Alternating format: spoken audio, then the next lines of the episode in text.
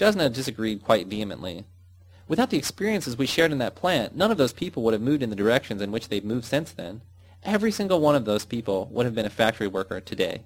Well, of course I can't be sure about that, but I do know that hardly any of them are factory workers today, and what changed them was the time we spent together. Do you think Claude would ever have left his first factory job if something extraordinary hadn't happened to him? Of course they all came there with personality traits. That's why they all responded so differently. When I got to know Vera, she boasted she'd been a troublemaker in high school during the war. She'd given speeches attacking the occupiers. But the mere ability to give speeches wasn't enough. She'd have lost this ability as soon as she was fired for giving a speech and had to find another job. If she'd gotten a job in a place where the noise drowned her out, or where talk wasn't allowed, she'd have been as quiet as anyone else. She was talkative already in high school, but she became a self-assured social reformer only after she ran into Louisa. And what personality traits did Mark have? His conceit came from his having been one of the brighter students in a provincial school where over half the students missed school for several weeks every spring and fall because of farm work and every winter because of lack of transportation. His conceit would have been knocked out of him by any normal group of city workers who were as educated as he was. If Louisa hadn't considered him such a genius, he'd never have dreamed of going to the university, and he'd never thought himself able to occupy the post he occupies today. When Mark started to climb to those high posts, it became clear to me what kind of people occupy them. Nor would Adrian have gotten where he is now on his own. He merely drifted in the direction the rest took, which is all I've ever done. Neither Adrian nor I would ever have drifted out of the factory if we hadn't been able to drift along with the others. Myrna asked why her brother had remained unaffected by Louisa and by all the excitement we had shared. Jan wasn't like the rest of us, Jasna said. Neither was Titus. It's funny. I've seen much more of Titus than any of the others. I've known him since the war, and I saw him frequently during the past twenty years, but I don't understand him at all as well as I understood the others. I never really got to know him. If he took part in discussions at all, it was only to advise others to be patient. After his first year in the plant, he no longer said anything about the experiences he had shared with Louisa. I don't suppose he changed during those years any more than Jan did. But I don't know to what extent Louisa affected him before I met him. I do know that Jan wasn't affected by Louisa. He opposed Louisa the very first day he came to the plant. He ridiculed her. He said that if, if he had been one of the workers who had ousted a plant's owners and managers, he couldn't imagine why in the world he would return to the plant the next day unless he had some personal use for one of the machines in the plant. He said he couldn't imagine a situation in which workers ousted all social authorities and then continued doing what they had done before. He even accused Louisa of lying. He said no worker he'd ever known would return to work if he no longer had to. Much as I admired Louisa, I was convinced by Jan every time he argued with her. If Jan had had his way, none of us would have gone back to the plant the day after Mr. Zagad was thrown out. Or we'd have gone back only to throw out Mr. Zagad's machinery. Of course, if we'd done what Jan wanted, we'd have been arrested even sooner than we were. Since you didn't do any of those things, why were you all arrested? Myrna asked. Didn't you know? Jasna asked. I figured that out, or rather it was explained to me during my year in prison. Every one of our signs was different from the official signs. Yarostan, Louisa, and sometimes Vera argued all night long to make our signs different. Jan had absolutely nothing to do with that. He even refused to take part in the printing and distribution of our signs after Mr. Zagad was ousted. He grumbled that by continuing to work inside those factory walls without tearing them down, we were only imprisoning ourselves. And he was right. You were arrested because your signs were different? Yara asked. And I was so stupid I didn't know at the time, Jasna said. During one of my first days in prison, in the dining hall, a woman asked why I had been arrested. I honestly told her I didn't know. The investigator's questions had been totally incomprehensible to me, and I didn't understand the accusation either. The woman then asked what I had done during the days of the coup. I told her I had printed slogans on signs and marched around with the signs like everyone else. Eventually, she asked me what my slogans were on the signs. As soon as I started to describe some of them, all the women in the dining hall began to laugh at me. Several days later, I asked one of the women why everyone had laughed at me. She asked with disbelief if I really hadn't known that every one of my slogans was a parody of the official slogans. Wherever the official signs had the word state, our signs had the word workers. Wherever the official signs had said party, ours said union. Wherever their signs said power, ours said self-management. I felt like an absolute idiot. I had been totally unaware of these differences. To me, all the signs in the streets had looked identical. It was only after I learned about these differences that I remembered all the arguments between Louisa, Vera, and Titus about the slogans that were to go on our signs. At the time, I thought they were arguing in a foreign language. I still don't understand why this was so important. If I didn't see our signs as any different from anyone else's, I'm sure no one else did either.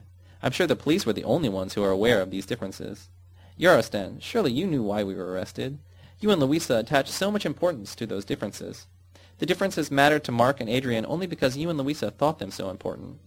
I didn't know anything about them. When I was arrested, I insisted I hadn't ever done anything in my whole life. I hadn't even the nerve to take part in the resistance against the occupiers who killed my father. But my protests were all irrelevant. The trial rolled over me like a locomotive, and no matter how loudly I shouted, I couldn't affect its course. I didn't understand a thing. I don't remember all the accusations that were thrown at me. At the time, I didn't even know what the word sabotage meant. I was nevertheless sentenced to a year in prison. How is it possible that Louisa spent only two days? She, at least, knew why she was there. Prison life was a nightmare for me. Most of the women I met were mean to me. After I made such a fool of myself, I became the prison dunce. One woman told me that after my year was over, I'd automatically get another sentence because during the first year I had become a jailbird and therefore a socially dangerous person. And she said there was no telling how long the next sentence would be, but that one-year terms were unheard of.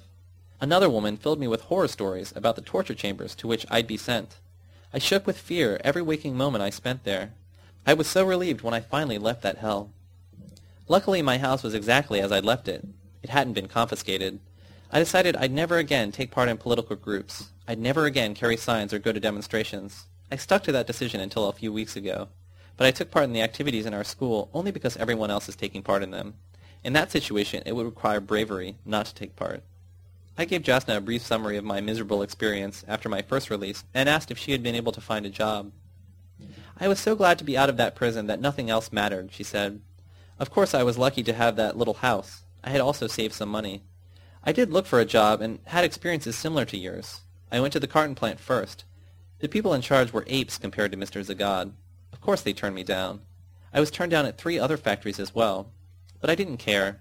I had enough money to buy groceries for several months, and my little house had been paid for since before the war. I just read and waited to see what would happen. I envy the courage of women like Sophia and Sabina. I didn't have the nerve to leave the house and go looking for adventure. Not on my own. I read, I thought. Mainly I felt sorry for myself. I was completely lost. I knew that my savings would run out eventually. I knew I couldn't just stay inside my house. But the prison term had made me unemployable. There was nothing I could do. It was only some months after I was released that I began to feel the way you must have felt. Fear took hold of me. I was afraid of my neighbors because they seemed to look at me funny. They seemed to think me strange. I remembered what I'd been told about being a dangerous convict. I was afraid of the police. I was afraid of strangers on the street. I didn't know anyone. I was 28 years old, and I was deathly afraid to leave my house. Yara was moved. We didn't know what you'd been through when we called you a traitor for not taking part in the demonstrations. I'm sorry, she told Jasna. Don't be sorry, Jasna said. You and your friends were right. People who are afraid of their own shadows aren't very admirable. I had good reason to be afraid, but not of everything and everyone. Not all the time. I didn't think of killing myself. That takes courage, too. I just didn't know what to do. So I waited. I don't know what would have happened to me if Vera hadn't literally saved me from some awful death, or from insanity. Vera was released almost a year after I was. Her apartment had been confiscated. She didn't have any living relatives, and she hadn't been able to locate any of the other people we'd worked with. She had nowhere in the world to go. How happy she was when she saw it was I who opened the door of my house. She was overjoyed to learn I was living alone. But her happiness at seeing me was nothing compared to mine. I hugged her and acted as if my father as well as my mother had returned home. I begged her to stay with me and to treat my house as if it had always been hers. Vera was completely transformed by her prison term. She was quiet and bitter. I was grateful to her for coming to me. I did everything I could for her. I shopped, cooked, cleaned the house. Vera spent every day outside the house, meeting people, learning what openings might be available for her. I'm embarrassed to admit how quickly she oriented herself. During almost a year, I had assumed everything was closed to me, and I did nothing. Vera had only been with me for a week when she began talking about enrolling in college. She said that was the only way to become someone nowadays. Furthermore, it was, it was an alternative that wasn't closed to former prisoners. A few weeks later, she was enrolled in the university. She expressed relief about the fact that she'd been turned down at every factory where she had applied for a job. She said she might have gotten stuck in one. By enrolling in the university, she acquired a small stipend as well as a large hope that she'd never have to look for factory work again. I made a comment about the passage near the end of your letter where you describe the students in your course. I compared Vera to those former workers who, in your words, are repairing and painting themselves in order to get out of the factory. That's not really a fair comparison, Jasna said. That was literally the only alternative avail- available to her and to me. We looked for factory jobs and we were turned down. But you're not altogether wrong. We had all decided to get out of the factory work, but several years earlier. The hope that we'd never work in factories again was born during the days when we worked at the carton plant together. It was then that Vera dreamed of becoming something like a popular tribune, some type of public speaker, exactly what she is now. Our experience in the carton plant taught every one of us that we didn't have to spend our lives doing that work. It was on that point that Jan always disagreed with Louisa.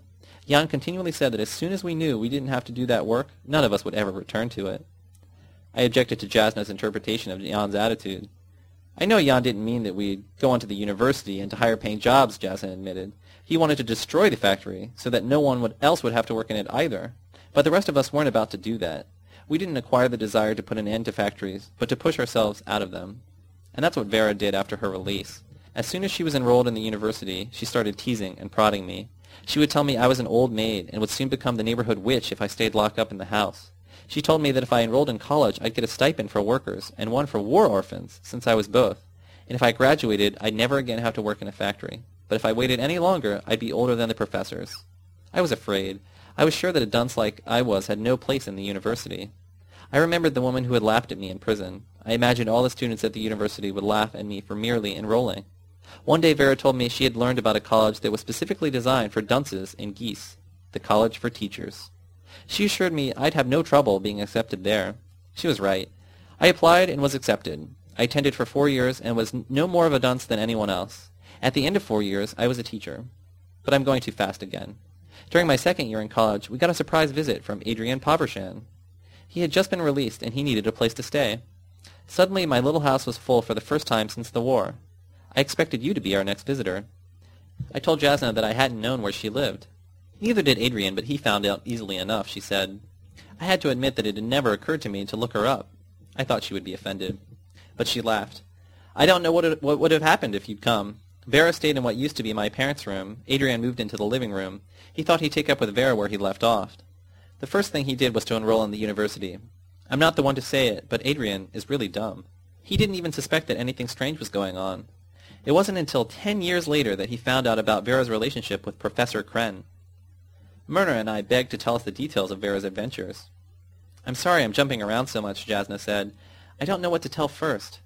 I had known about this professor long before Adrian came to stay with us. During her first year at the university, Vera had told me about a certain Professor Kren who taught a course in political economy which she attended. She described him as an incredibly sleek politician who came to class in a spotless black suit. He lectured for two hours about the transformation of society and about revolutionizing the living conditions of the working people. After his lecture, students lined up on the street to watch him enter his chauffeur-driven limousine and be driven away to the government palace. He was a high official in the state bank. Later on, he became the head of the bank. It's funny how Vera's views of that professor changed during that year. When she first told me about him, she ridiculed him and called him a revolutionary who had servants. Gradually, she told me less and less about his sleekness and his limousine, and more and more about his position, his importance. She also told me he wasn't married. Two or three months before Adrian returned, she told me she was madly in love with Professor Kren's limousine and with his power. She attended every lecture he gave at the university. She even went to hear lectures she'd heard before and Adrian, who was two years behind her in school, simply assumed she was specializing in the things taught by Professor Kren. When she graduated, she enrolled in a program of postgraduate studies under Professor Kren. After I graduated, I got my first teaching job in a primary school on the other side of the city. But my domestic drama and my first teaching job ended abruptly before I taught for half a year. All three of us were suddenly arrested. Myrna was stunned. You were arrested a second time? Why? she asked. I was stunned too. I don't know why, Jasna said. And that time, no one explained it to me. The first time, I had at least been doing something. The second time, I was doing absolutely nothing. That happened 12 years ago. Suddenly, everything came to an end, and that terrible nightmare started all over again. The searches, the investigations, the cells. And for no reason at all. During my first few months as a teacher, I had done everything exactly as I'd been taught. I had gone to school on time, I had spoken only to people I knew, and even then, I only said good mornings and good night. In my class, I had repeated what the textbook said, and I hadn't added a word of my own, even when I'd known the textbook was wrong. I asked her what she was accused of. Only God knows, she said. They asked me such ridiculous questions. They asked me about things I couldn't possibly know, and mixed up these questions with the questions about things I couldn't help but know. They asked if I knew some notorious foreign spy, and then they asked if I knew my own friends. It was all so stupid. They had arrested me together with Vera and Adrian, and they asked if I knew them. When I admitted knowing them, they insisted I must know the spy, and the whole thing started all over again. They even had a wrong last name down for Sophia and Louisa, but I didn't correct their mistake. The people hired to do these interrogations are even dumber than I am. But suddenly, when I had been in jail only two days, I was released. Myrna and I again expressed our surprise. Yes, I was released after two days. I never did find out why we were arrested. I obviously didn't go to a lot of trouble to find out why I was released. The same officials who'd been ready to chop my head off if I didn't tell them things I didn't know were suddenly so polite, so full of smiles and handshakes. They bowed to me and apologized. They told me my arrest had been a mistake. Such mistakes could take place at any time, several times a year. By the time I got home, my fear came back. The day after my release, I went to my school to teach. The head of the school told me he had learned about my arrest and had already replaced me. And he said there were no other openings in the school. I was heartbroken. I had lost the job for which I had studied for four years. My house was empty again. Adrian and Vera were both gone, God knows for how long. I was all alone, and once again I didn't know what I'd do. As if my misery wasn't complete enough, I had a bad experience a few days after I was released. There was a loud knock on the door. I thought the police had come to get me again. I peered out the window and recognized Claude Tamnich. He looked strange. I trembled as I opened the door and immediately regretted letting him in. He slammed the door shut and slapped me so hard I fell on the floor. He accused me of having, having caused his arrest. I bawled like a baby. I told him I'd just been arrested myself for no reason at all, and that, as a result, I had lost my job, my only two friends, and my whole reason to remain alive. His anger decreased somewhat because he could see I was ready to die right on the spot where I lay on the rug. He accused me of having told them he was a member of a spy ring organized from abroad. I told him they'd asked me about spies, but I'd never had anything to do with any spies. I told him they'd asked me if I knew him and all the other people I knew, and of course I told them I knew them. They knew perfectly well we had worked together. But Claude insisted they wouldn't have released me so soon if I hadn't told them he was a spy. When I told Claude they'd apologize to, to me for making a mistake, he said, literally, they never make mistakes. Then why, I asked him, didn't he go and ask them why they had released me and what I had told them? I said they hadn't ever slapped me the way he had. Claude muttered that I must have told them, but he helped himself up and apologized. Years later I learned why I was released so suddenly. It wouldn't really have mattered if I'd known at the time. Claude rushed in and slapped me before I even had a chance to say hello. I don't know how I convinced Claude I was innocent. He suddenly lost interest in my guilt or innocence. He asked if I had anything to drink, and then he started asking about the people we used to know. He continued drinking until he'd swallowed almost every bottle of alcohol Vera and Adrian had accumulated in my house during all the years they had lived there. He seemed to pour it all into a barrel. The more he drank, the more he told me about himself. He had been arrested along with the rest of us at the carton plant at the time of the coup, and had been sentenced to four years. But he was released after he'd only served one year of his term. He boasted about it. He was stinking drunk. He said it was the easiest thing in the world to be released from prison. All you had to do was carry out your obligations to the state, like any good patriot. I asked him what he meant by that, and he told me that in prison he had spied on other prisoners. At the end of his first year, an official asked him if he wanted an important job. Claude didn't turn it down. He said that after he'd taken part in ousting the enemy of the working people, he wasn't going to spend four years in prison only to return to his job in the carton factory, and he certainly wouldn't return now that Mark was head of that factory. I asked if he meant our Mark. Exactly the same Mark, he said, and he called Mark a worm who had wiggled his way into the leadership of the factory's party organization. So Claude accepted the important job they offered him. He became a police spy. He didn't describe the work he did, and I didn't ask him about it. He did boast that he was so good at it, he was promoted a few years later. I can't remember what kind of post he got. He became some kind of different prison official or security administrator. He was put in charge of other people who did the spy work he had done earlier. And then he was suddenly arrested, accused of conspiring with foreign agents to overthrow the state. They had asked Claude, too, if he knew the rest of us, and when he said they knew me, they told him that I, Jasna Zbroka, had admitted that he and I had both been members of that foreign espionage ring. I asked him why they would have released me if I had admitted being a foreign spy, but he was too drunk to answer that. He only ranted about efficiency. He said that's the way they do things, and that's the only efficient way. And then he fell asleep in his chair. I locked myself in my room. When I got up the following morning, Claude was gone. I haven't seen or heard from him since. I don't know if all the things he told me while he was drunk were true, but only one of those things mattered to me. He had told me that Mark Glavny had become an important person in the carton plant. Yara had started to yawn during Jasna's narrative, but at this point she perked up her head and asked, do you mean Mark Glavny, the government official? Was that the Mark who used to be a friend of yours? Yara was obviously impressed by the fact that we had once been the friends of that conceited provincial who had con- considered the rest of its half-wits. He's exactly the same Mark, Jasna said. I went to see him the day after Claude's surprise visit. He was there all right, in Mr. Zagad's office.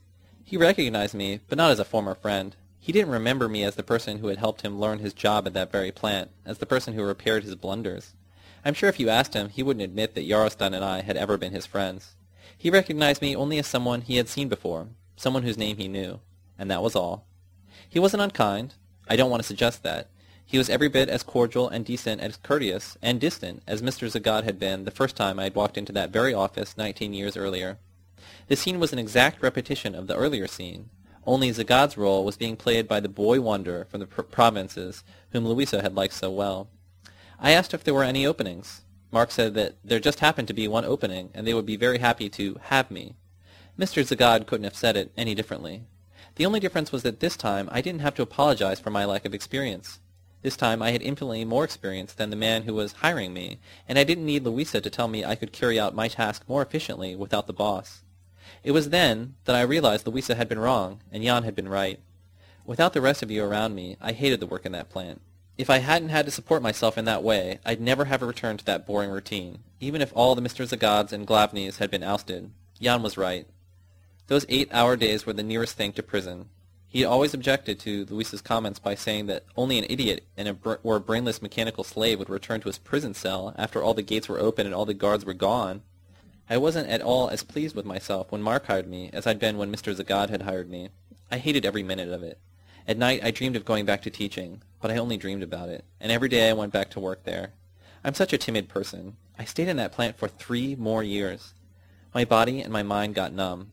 I became what Jan had described, a brainless, mechanical slave. I wasn't in any way distinguishable from my alarm clock. I went off at the same hour every morning, wound myself up every night, and went off again the following morning. During those three years, Mark rose to yet another post. He became a member of the City Planning Commission. He had the power to help me find another teaching job simply by talking into his telephone.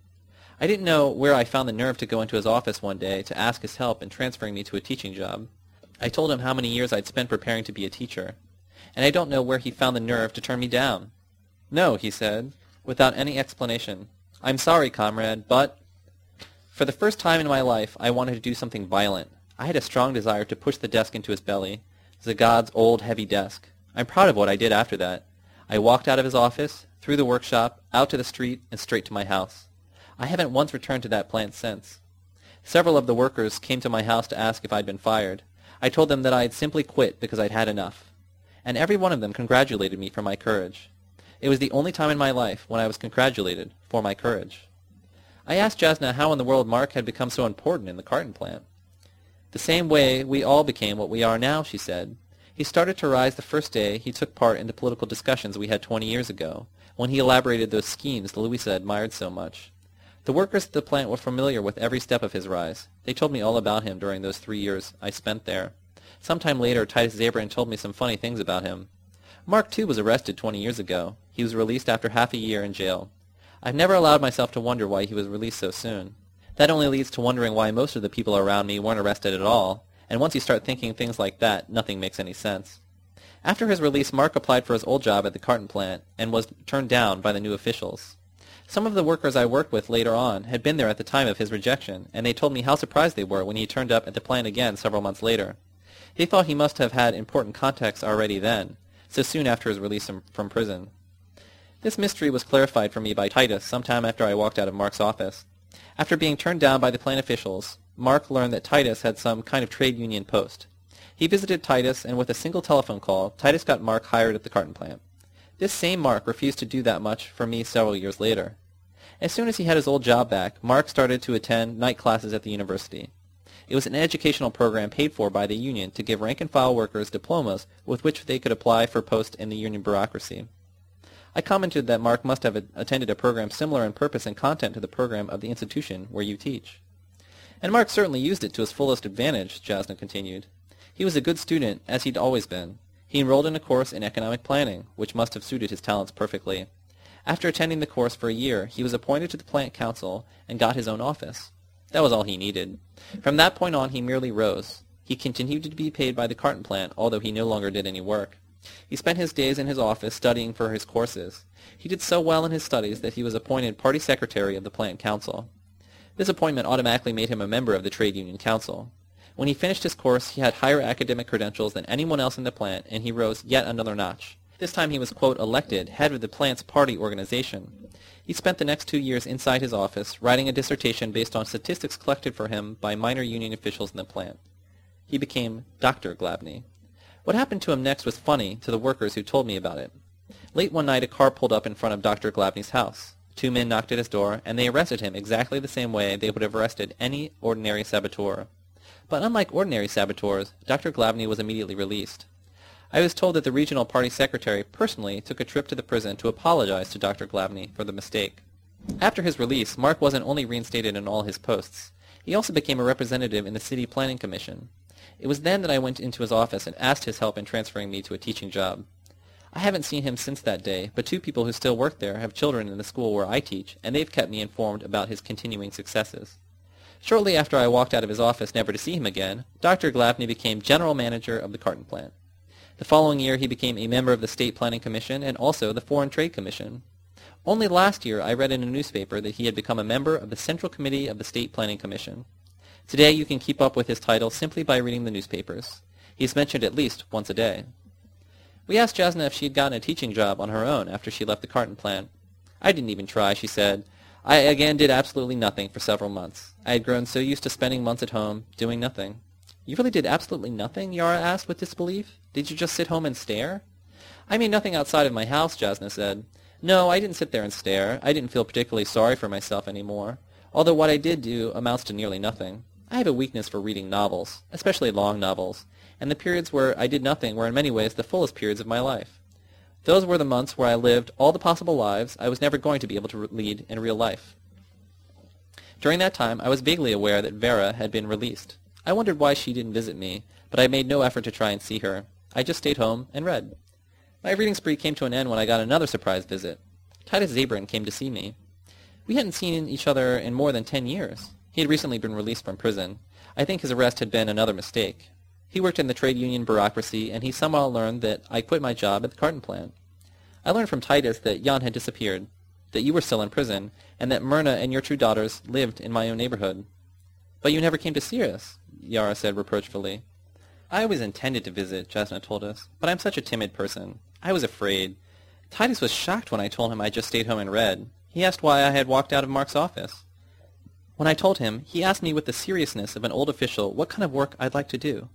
I told him I wanted to teach again. Two days later, he visited me again and told me there was an opening for me in the elementary school in my own neighborhood. I was overjoyed. I prepared a feast for him. I was so grateful to him. He visited me quite frequently after that, but I couldn't get any closer to him than when we worked together years earlier. This time it wasn't because I had to compete against the incomparable Luisa Nachalo, but because Titus had grown so dull, so robot-like, so official. He was hardly more human than an office desk. I continually asked him about his life, but unlike everyone else I had known, he had no desire at all to talk about himself. It was like pulling his teeth to get him to tell any details. He didn't tell me a single thing I didn't specifically ask him. That's why I know only fragments of his life. After we were all driven from the carton plant in so many different directions, Titus got a post in the, in the trade union. It was through this post that he was able to help Mark get rehired at the carton plant. He told me he had been in prison for, quote, cosmopolitanism, whatever that was. The second time he was arrested, he was charged with, quote, revisionism. I never heard of the things he was accused of. He seemed extremely lonely and told me he had no friends at all. I could see why. He was as sociable as a stone. About four years ago, when I had been teaching again for over a year, after Yara had already en- enrolled in our school, Titus told me he had seen Adrian, who had just been released from his second term two years before your release. Adrian had visited Titus to ask help finding a job. Titus found Adrian a job in the Trade Union Council. Titus didn't know where Adrian was living, but he told me where his office was. I was annoyed by the fact that Adrian hadn't come to see me after his release. I hadn't seen him since we'd been arrested at my house six years earlier. I got a substitute to replace me in school one day and went to his office. Adrian and his office were both terribly depressing. Adrian had grown as skinny as a skeleton. Dark rings surrounded his eyes. His face and his hands seemed to consist only of skin and bones and his office was just as sparse as he was. It was larger than the average prison cell. It had a desk and a chair, but that was all. There was nothing on the walls, nothing on the floor, nothing on the desk. We shook hands.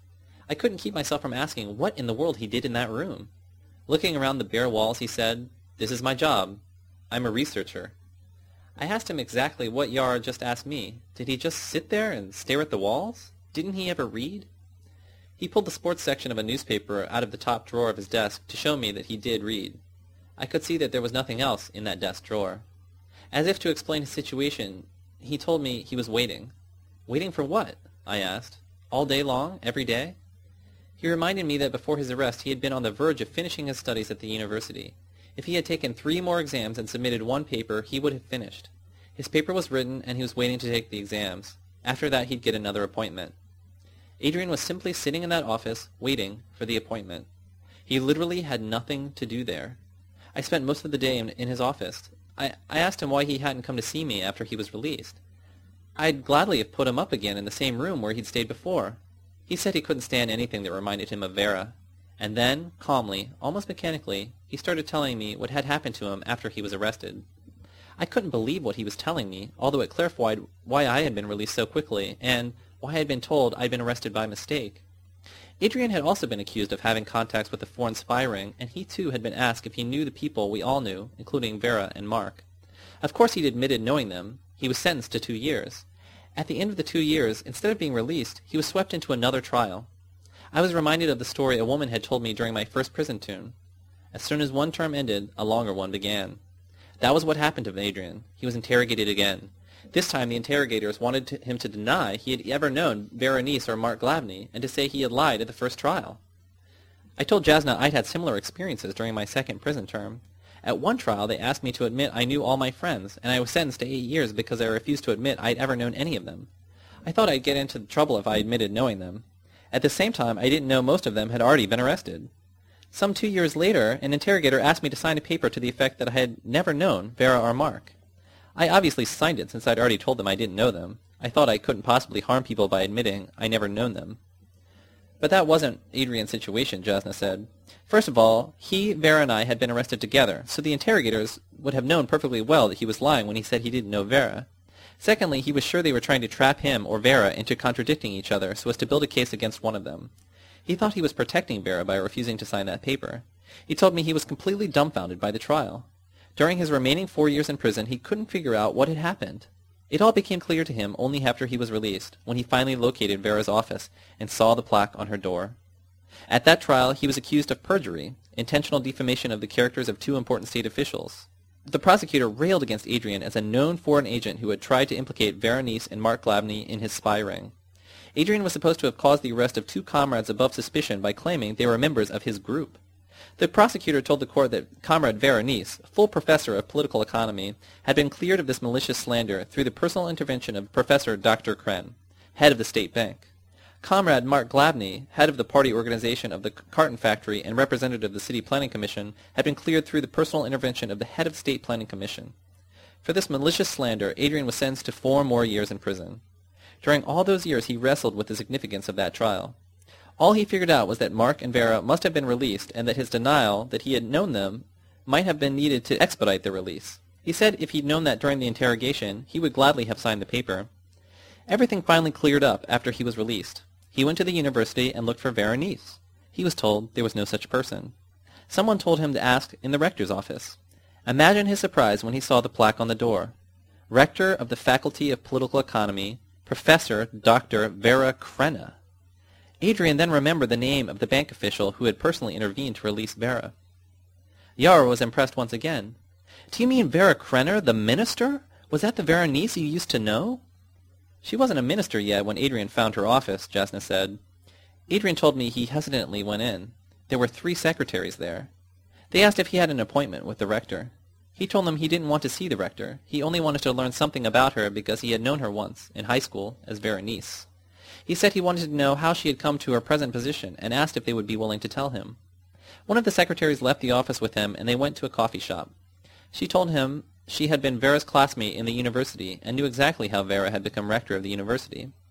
From her, Adrian learned that Vera had begun her affair with Professor Kren already during the days when Adrian and Vera had lived happily at my house.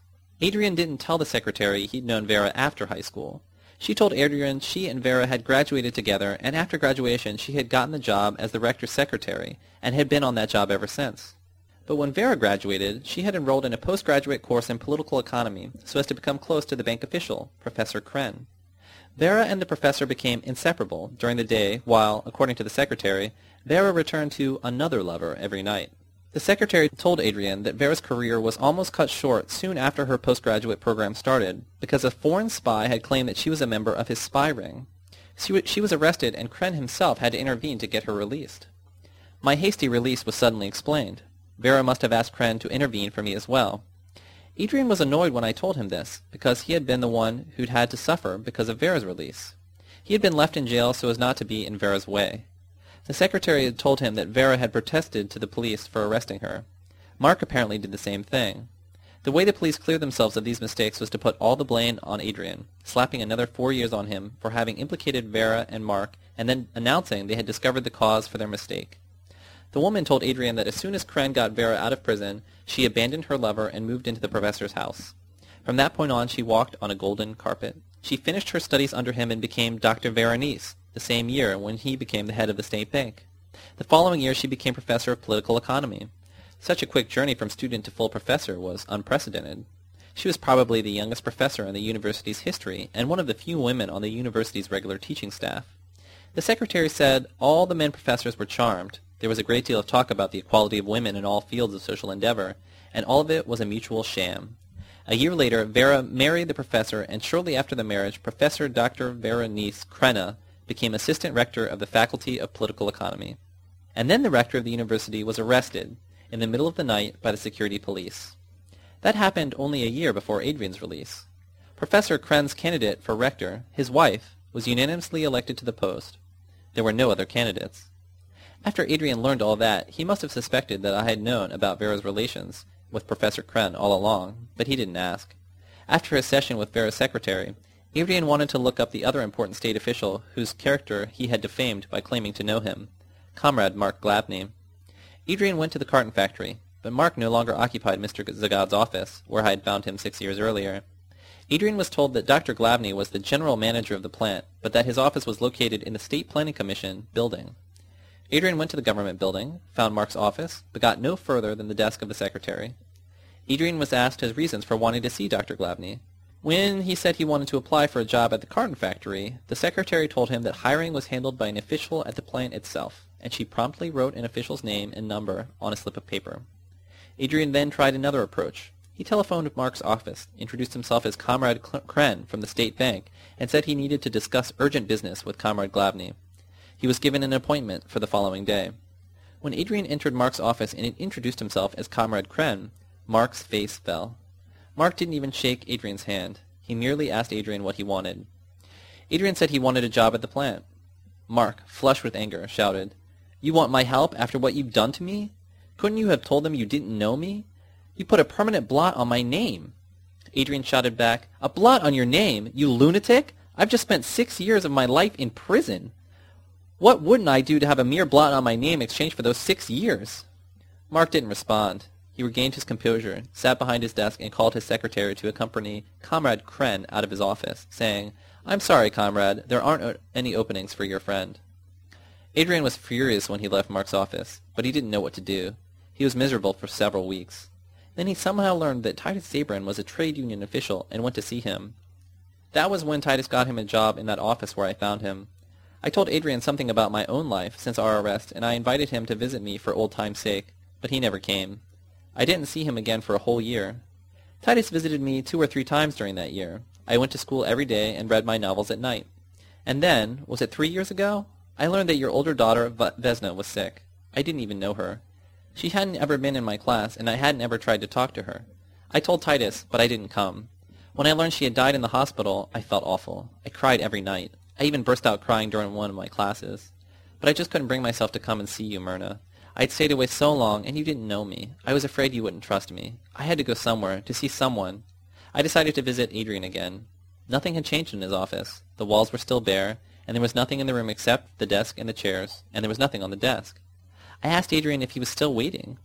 Adrian told me he had one exam left to finish his studies. He was sure he'd be promoted as soon as he got his degree. I asked him what kind of life that was, waiting in that empty room for a promotion like a prisoner waiting to be released. He told me he had done a great deal since I'd last seen him. He had been seeing Vera's secretary regularly, the one who had told him about Vera's successes, although he hadn't yet seen Professor Dr. Vera in person. He had told the secretary that he'd been the one responsible for Vera's arrest. He insisted on telling me the details of his self-exposure.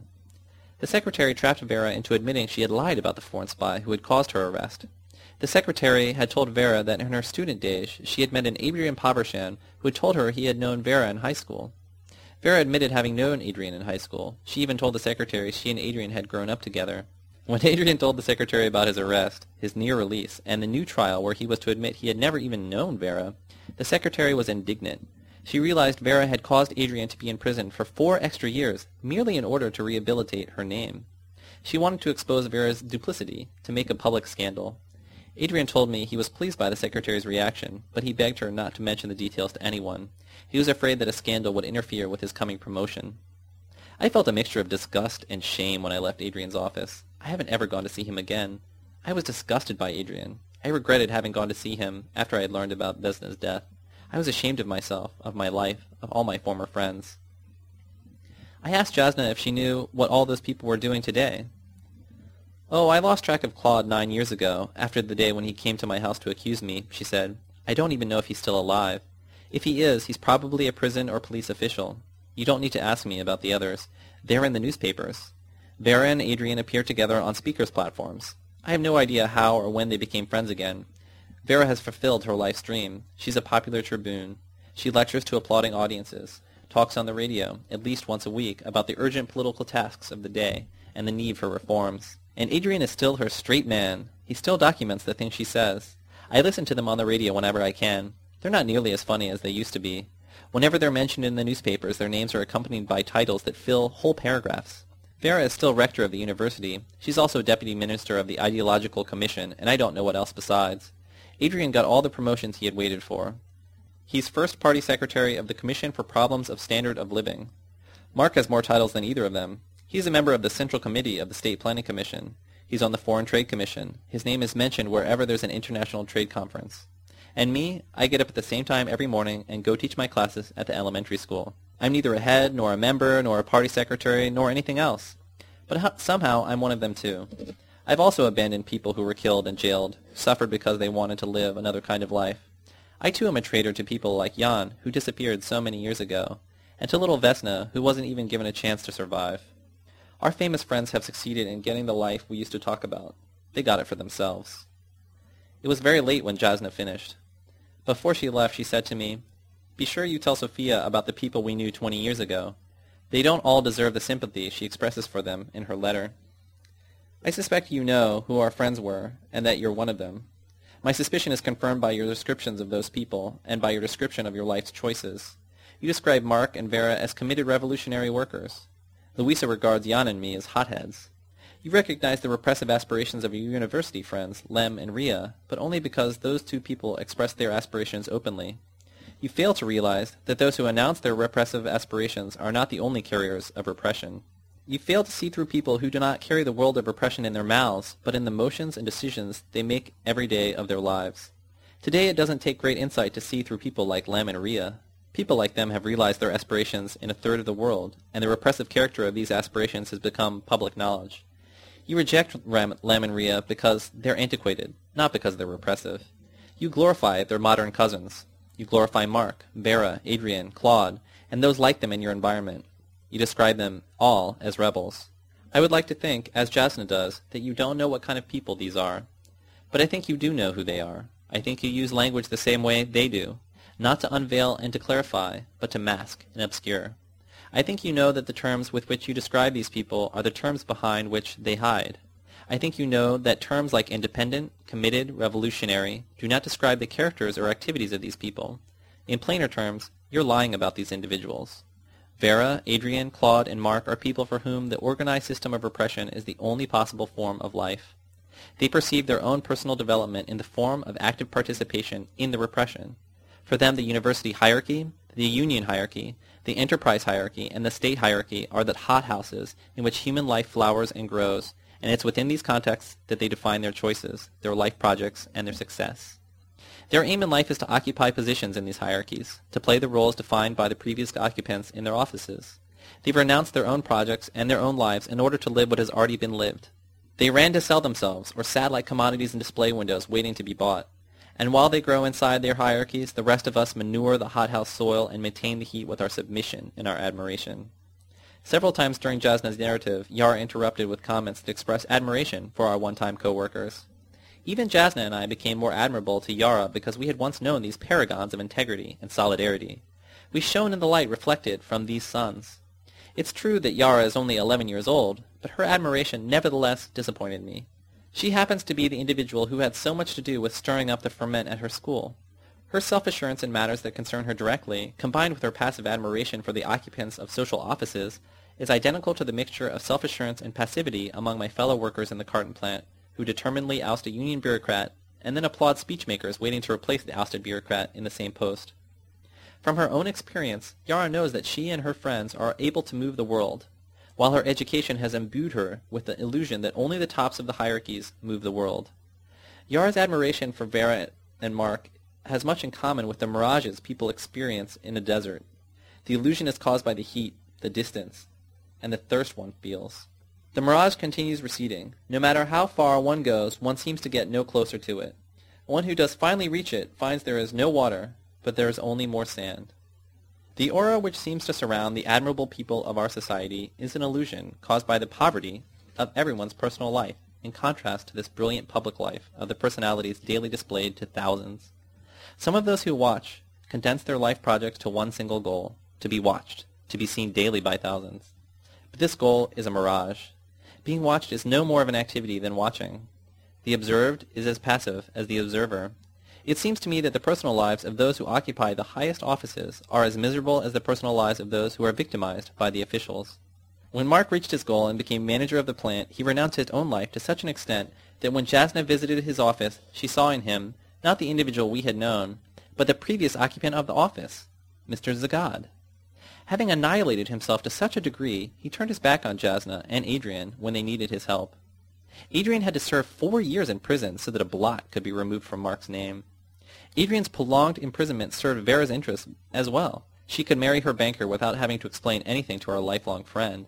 We don't know how many others Mark had to repress in order to rise to his heights, but we have strong grounds for thinking it was Vera or her future husband who removed the previous rector of the university from his post and Adrian, after having been victimized by both Vera and Mark, outdid both of them. Adrian's self-debasement for the sake of bureaucratic advancement is scandalous. He simply gave all of himself to the bureaucracy. He denuded himself of all internal and external characteristics, of all marks that might even superficially define him as a specific individual, and waited like an unlabeled bottle ready to be filled and sold. Claude had succeeded in attaining his repressive ideal earlier and more grossly. Having repressed his own desires to live without bureaucratic structures, they hit out blindly against all those who had not repressed such desires. I think Louisa shares one trait with her former comrades. I think she too, a long time ago, gave up her desires for her own self-liberation and gave herself to the last of the repressive institutions, to the representative of liberation, the Union.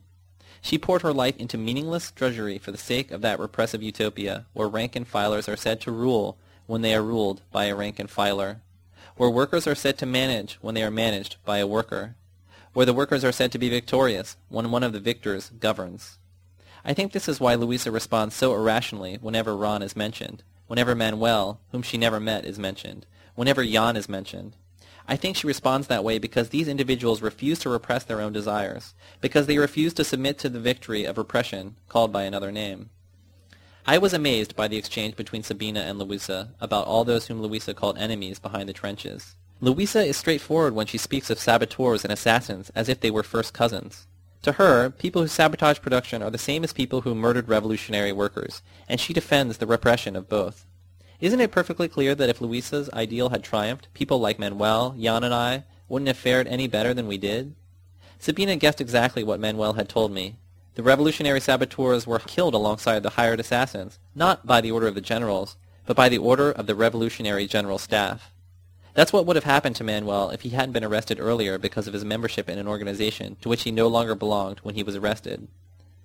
The weekend is over, and tomorrow I return to work. I'd like to end this letter on a more cheerful note. I would genuinely like to carry on this correspondence with you in a spirit of understanding and mutual aid, not only for the sake of our past friendship, but also because communication across such large chasms will have to take place if our meager beginnings are going to continue growing and not be drowned in blood spilled by those of our likes who remain under the spell of their rulers. I hope my letter, and especially Jasna's narrative, has at least clarified the character of the individuals and the experiences on which you based so many of your life's choices. Yarostan.